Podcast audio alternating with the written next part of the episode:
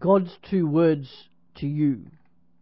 Part 1 Jesus the Living Word.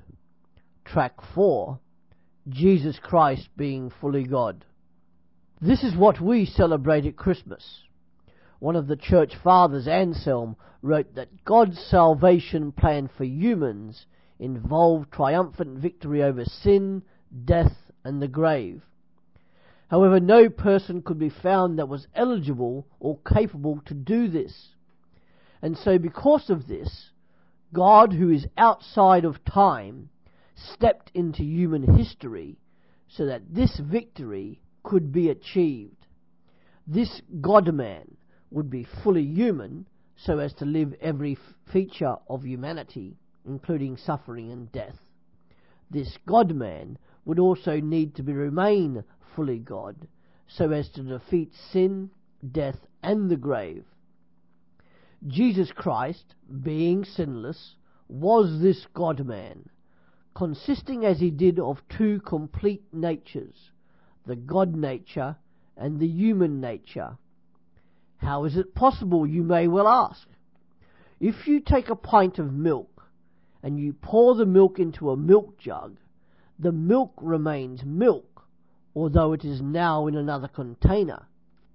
In the same way, God inhabited a human body, thereby still being God, but also being human.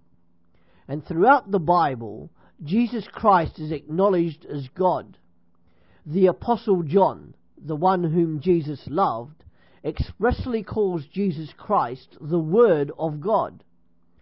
Later on in his life, John expressly stated that Jesus was the true God and eternal life. Jesus himself claimed equality with God, and when he stated, Your sins are forgiven, some of the Jewish rulers at the time attributed this as a God alone thing, and thereby accused him, at least in their minds, of blasphemy against God. And during the questioning when he was on trial for blasphemy, again Jesus equated himself with being God. That Jesus Christ is both human and divine is what makes Christianity truly unique amongst the world's religions. It is why Jesus Christ's claims to be the only way to God are true and they make sense, and it is why millions of people today worship Him and acknowledge Him as their Lord and their God. Now some questions to help you delve deeper into your study and thinking. Question 1. What does Jesus' divinity say about him?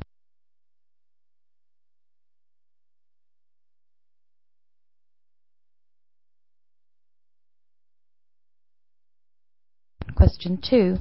How does thinking of Jesus being fully God possibly change my opinion of him?